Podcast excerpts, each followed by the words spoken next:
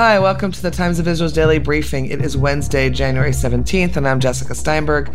I'm speaking today with environmental reporter Sue Surkes and political correspondent Sam Sokol. Good to have you both here with me today. How are you? Doing well. Thanks for having us. As well as can be expected. Yeah. Yeah. It is day 103 of the war. Two more soldiers were killed in Gaza fighting overnight Zachariah Pesach Haber and Yair Katz, bringing the total number of slain troops killed in the ground offensive in Gaza to 192.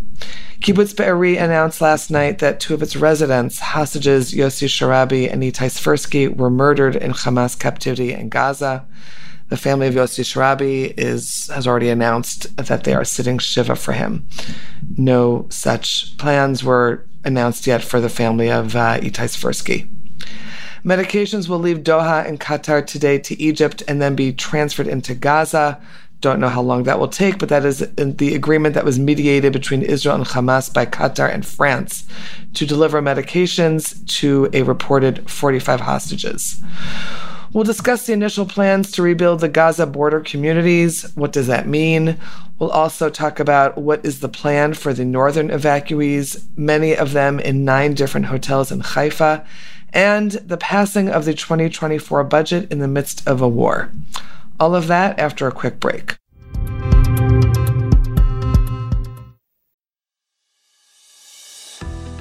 Do you or your clients have a commercial collection matter that's going nowhere?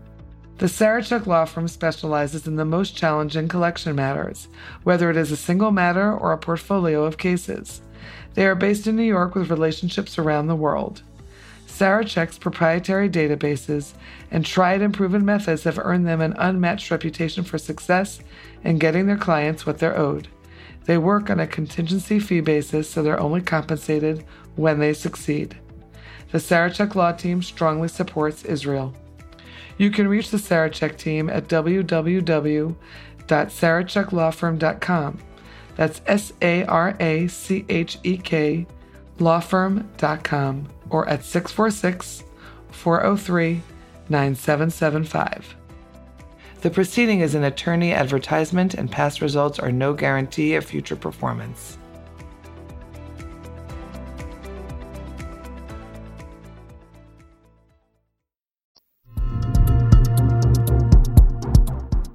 Okay, so we'll start with you.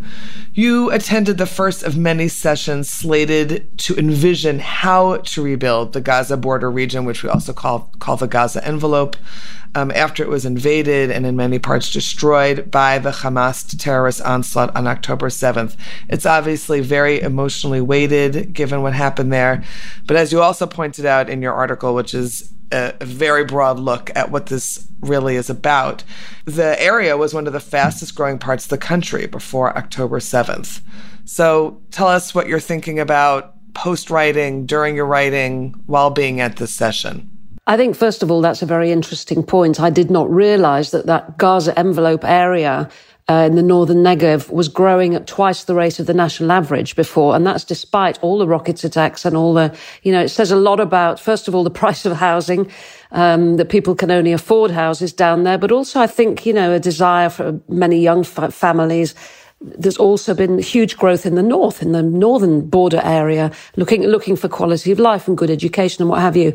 Um, but you know, this is an unprecedented challenge for Israel. Other other countries have been through mass earthquake events and what have you, or, or wars. Uh, but this level of destruction uh, is something that Israel hasn't faced before. So this this was a first meeting. It was actually called by um, a deputy director from the planning administration to start brainstorming with professionals. There were no politicians there. There were architects and planners and uh, and, and, and environmental experts. The first part was devoted to presentations, and then the second part was devoted to roundtable kind of brainstorming and ideas the good takeaway was an incredible amount of goodwill and a, and a, and a desire on the part of the planners really really to involve all the stakeholders. You know, the phrase kept coming back, we're going to do top down and bottom up. Uh, we're going to involve all the stakeholders, all the people involved. But then when you actually think, well, how are they actually going to do this? You've got so many cooks in the kitchen and you also have different ideas of you know, where you're actually going to do this planning. So on the one hand, the government set up something called a Tkuma, which means revival administration which is going to get a massive budget. It's 18 billion over five years and 1 billion to run their affairs. And there'll probably be more and donors will be giving. But the Tkuma uh, area is seven kilometers from the border and it includes, um, you know, 20 odd villages, basically, kibbutzim and moshavim, mainly kibbutzim, and the city of Sderot. It's relatively, relatively sparsely populated.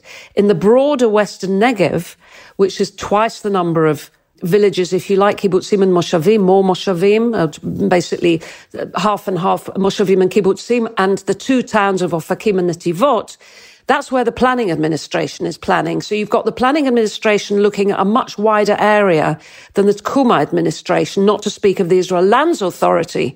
So you've got those initial three cooks in the kitchen. Then you've got the housing ministry.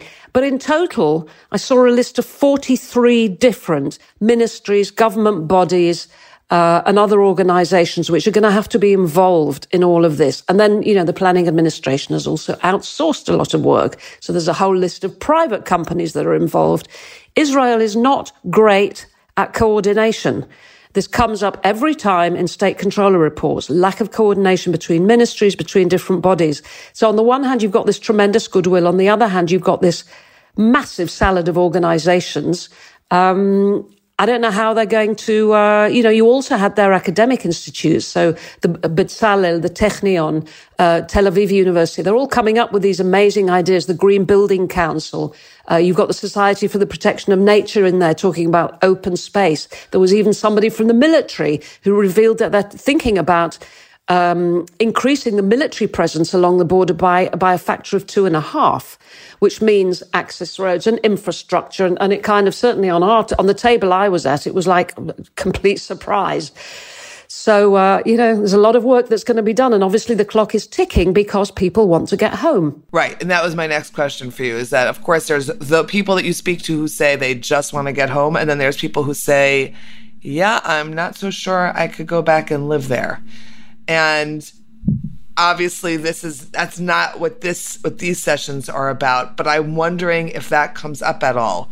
If we're if they're going to first find out how many people are actually going to return to this region well, that's obviously a question as well. I mean, they, that is one of the factors that they actually don't know how many people are going to how many people are going to want to return. So there's there's a lot of uh, you know I think at this stage mainly questions rather than answers. Okay, and then turning as you also pointed out, obviously there's all the northern evacuees who are scattered in hotels around the country. You pointed out that there are nine hotels, I think you said, in Haifa, in the northern city of Haifa, that are housing evacuees uh, you went and spoke with some of them. What were some of the things that you're hearing? What's their plan? I did.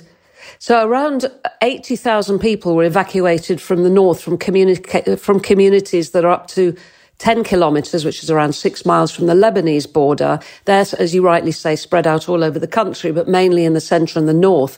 Something like 2,800 came to Haifa are mainly from the north with a few from Sderot, but it's very fluid because a lot of people are on the move still to apartments, to places in the district, to relatives elsewhere in the country, right down to Eilat.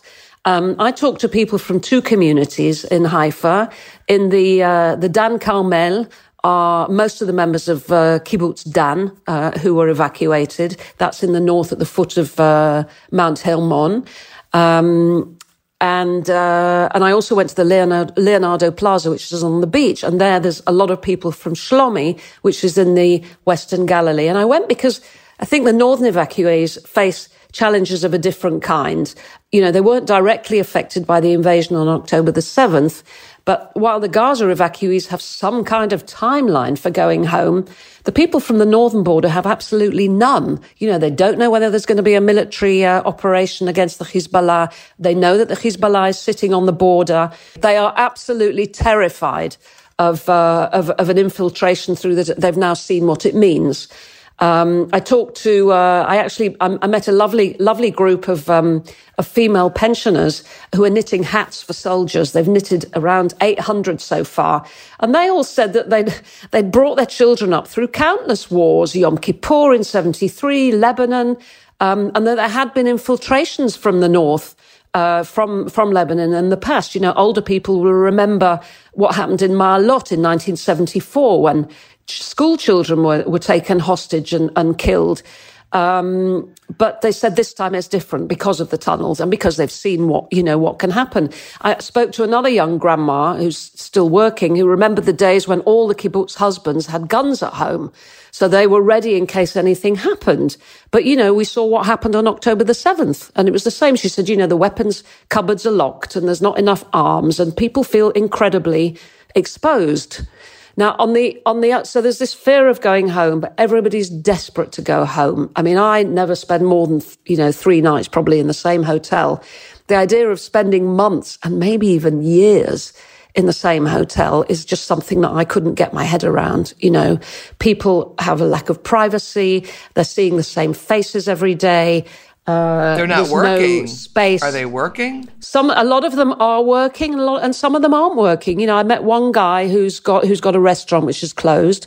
He's got young kids, and so he's not working. Others are working either physically or they're working uh, remotely, or they're working uh, remotely. Exactly. So it's so it's a big mixture.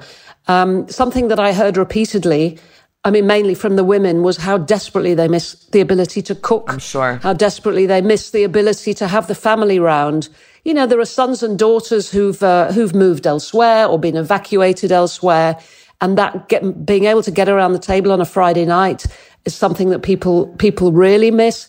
I have to say, on the other hand, that nobody had a bad word to say, or I should say, everybody only had praise for both the Haifa municipality uh, and for the hotels that seem to be going totally out of their way to remove obstacles, to make things as easy as possible, um, to organise transport to the schools. You know, they've done what they could to keep the school children together.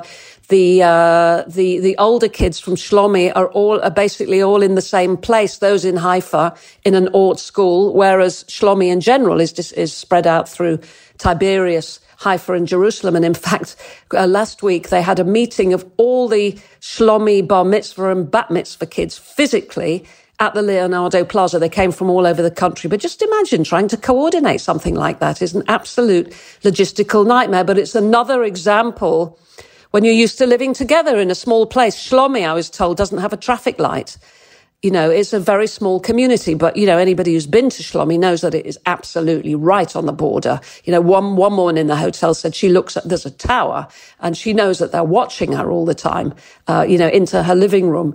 But I think it's another example of the incredible way in which civil society has stepped up to the plate and uh, and really rallied and organized to deal with the terrible things that happened on October the 7th. Agreed. I was I happened to have been in Haifa as well yesterday uh, for a different story having to do with an art exhibit at uh, WIZO Haifa. The curators have placed video art in different cafes around the German colony neighborhood of Haifa including across the street from the Colony Hotel, which is this beautiful restored boutique hotel where there are also families from Shlomi. And uh, my guy, this this art curator who is a teacher at WIZO Haifa, said the hotelier he will not allow anyone into the hotel. He said because essentially it's their house now. That's what they've done for this little hotel. He said he thinks of it as their apartment building, no longer a hotel and he's very, very strict. There are signs in the front of the hotel saying, do not enter, do not ask to use the bathroom, do not come in and try and talk to them. This is a private residence. So it's very respectful. It is. Okay, thank you, Sue. All very enlightening in in the way that you can be. So thank you for that. We're going to take a quick break, and when we're back, Sam will turn to a very different subject about the passing of the 2024 budget. I got married this Monday in the middle of a war. You're not a soldier anymore. You're 50 years old. What is the matter with you? It's like a couple of kilometers from here. Like my friend has a 4x4. Let's just go cut across the fields and go get him. Israel Stories Wartime Diaries. Voices that try to capture slivers of life right now. And he told me, take with you a sleeping bag and a tent and just go. I texted him on like after I was told that he was killed. From their eyes, I was a traitor. Everybody needs their like blankie, their teddy bear, something to make them feel safe. I'm just another grandfather looking after his grandchild while his son is off at war. These children of Hamas now will be the killer of my children. I desperately wanted to talk about sex during my eulogy for Ido. Everyone has to choose to be optimistic because we don't have room for pessimism. Check out Israel's story wherever you get your podcasts.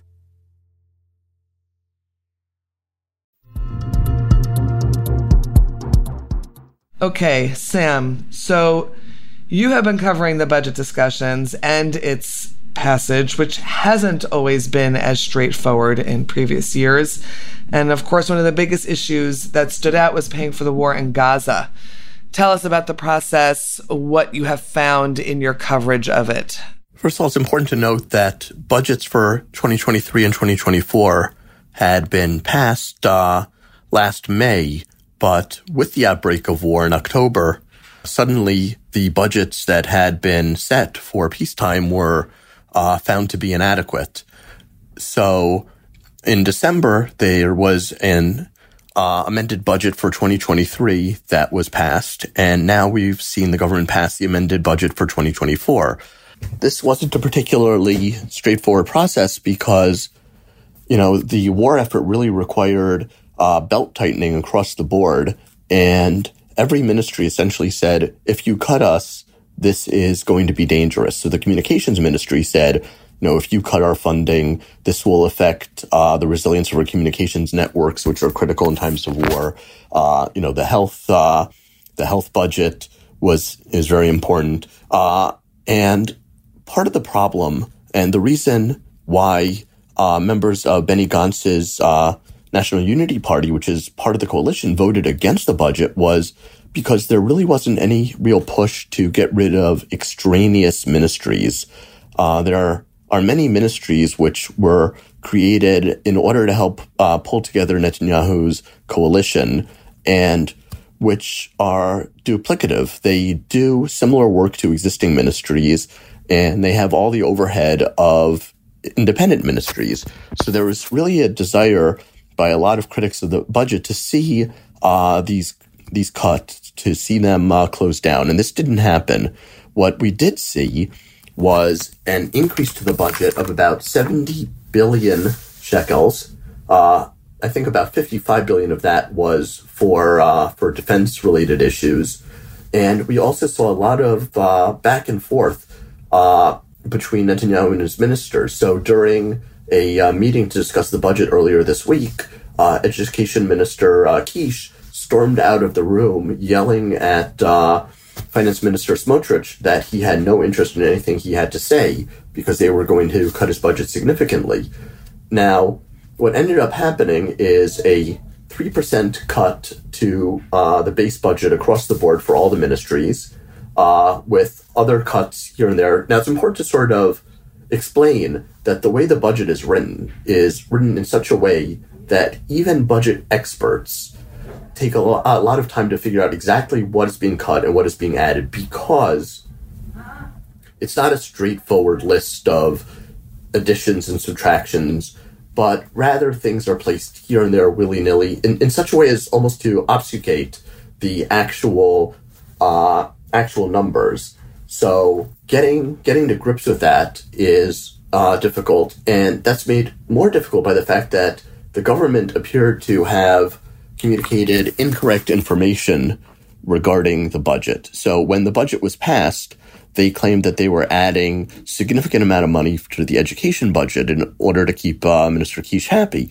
But what we saw afterwards was uh, Kisch telling reporters that his budget had been cut by 300 uh, by 300 million. Uh, but beyond that, an analysis by uh, the Berl Katznelson Center uh, found that it had actually been cut by 600 million. Uh, so it, the, these numbers are a little bit unclear. And even when you speak to lawmakers or look at uh, financial publications in Israel, the numbers can be contradictory. And it's, uh, I think it's very hard for the average citizen or even uh, experts to really tell what's going on. What is clear is that uh, there's been a large budget increase for uh, the National Security Ministry, uh, for the military, and the cuts across the board are going to pay for that. Okay, and then when you look at it, I know that you've been spending a lot of time looking at the budget. Now that you can perhaps take a couple of steps back and look at it in this broad in sort of this broad view. What's your sense really that we have here? We have obviously a lot of money going to defense. We are in a war and a war that we keep on being told will continue for many months. But what else are you actually seeing in terms of the broad strokes for this 2024 budget? What are some of the big ticket items or, you know, sort of the the red flags out there? Defense Minister uh, Yoav Gallant and uh, Finance Minister Bezalel Smotrich, prior to the passing of the budget, announced uh, a 9 billion shekel program to help compensate reservists who have been taken now from their homes for more than 100 days. Uh, many of them, many of the people in the reserves, hundreds of thousands of Israelis have been mobilized, and many have been complaining that their businesses are collapsing, that they are losing businesses and homes, that they're going broke. So, a massive uh, financial influx of funds for uh, for helping to to compensate them and to keep them above the water. We're seeing, you know, as I said, everything is going for making sure that we can continue the war. Everything else is taking a back seat to to that effort. There's also obviously compensation for people from, who were displaced from the South, efforts to rehabilitate the South following the war, which is going to take a lot of money. This is this is really a wartime budget. Most of the normal considerations uh, have had to take a backseat. Okay, all right. Thanks for that, Sam. Appreciate the breakdown. We are going to close out this daily briefing. Thank you, Sue and Sam, for being with me today. It's been good to see your faces. Pleasure. Pleasure.